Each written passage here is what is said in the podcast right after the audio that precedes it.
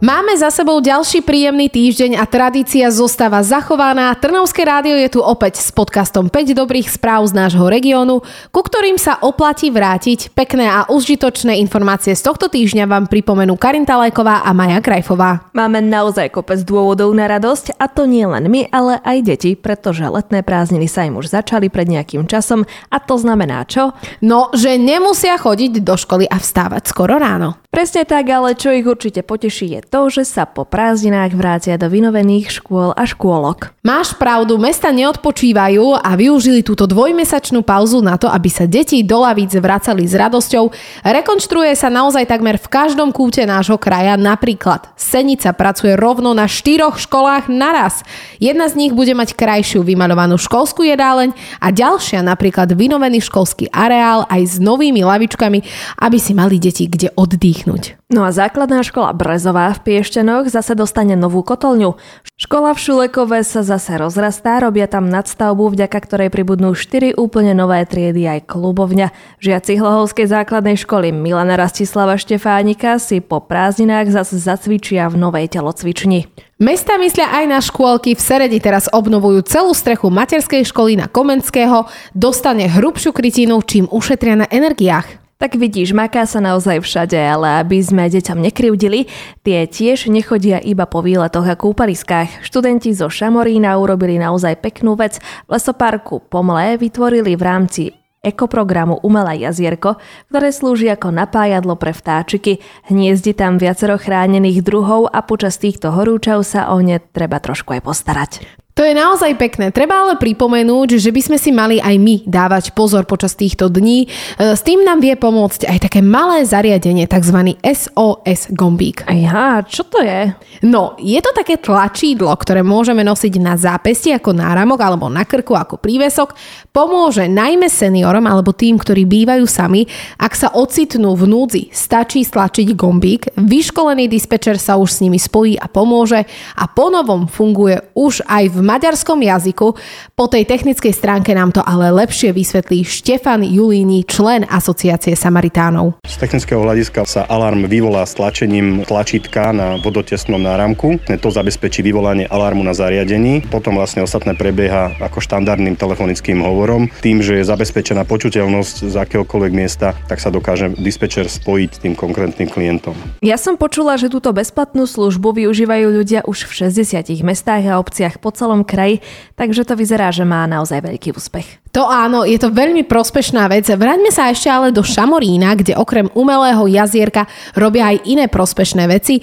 Začali pracovať na prvej dažďovej záhrade, čo znamená, že ak bude pršať, nadbytočnú vodu to zachytí a dostane sa pekne do pôdy a voilà, Zaplavená ulica je minulosťou. Aj v Piešťanoch sa rozhodli meniť veci k lepšiemu, konkrétne teda potešia obyvateľov vnútrobloku na Teplickej ulici. Pustili sa do rekonštrukcií, obnovia tam chodník, pribudne tiež pitná fontánka aj hmlová brána, vďaka ktorej sa obyvateľia počas leta trošku osviežia. Aby toho nebolo málo, deti dostanú nové herné prvky a vzniknú aj oddychové zóny so stolovaním. Vyzerá to tak, že letné prázdniny nášmu kraju naozaj prospievajú, veď všade sa niečo prerába, to by si zaslúžil aj nejaký odpočinok. Predsa len je leto aj o dovolenkách a výletoch. To áno, ľudia si teraz častokrát hľadajú rôzne rozhľadne, aby si užili napríklad nejaký pekný výhľad a chytila sa toho aj skalica.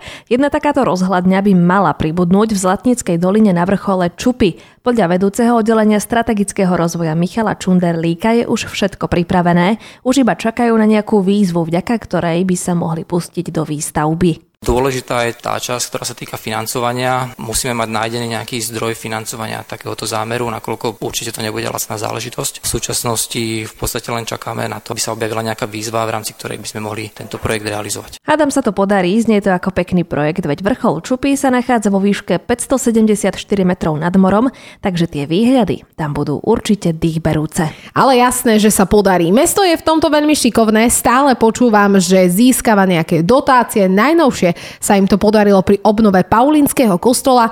V súčasnosti sú jeho múry zavlhnuté až zamokrené a to najmä v ich spodnej časti a poškodené sú aj omietky interiéru. Dlho to ale takto nebude a kostol dostane starostlivosť, ktorú si naozaj zaslúži.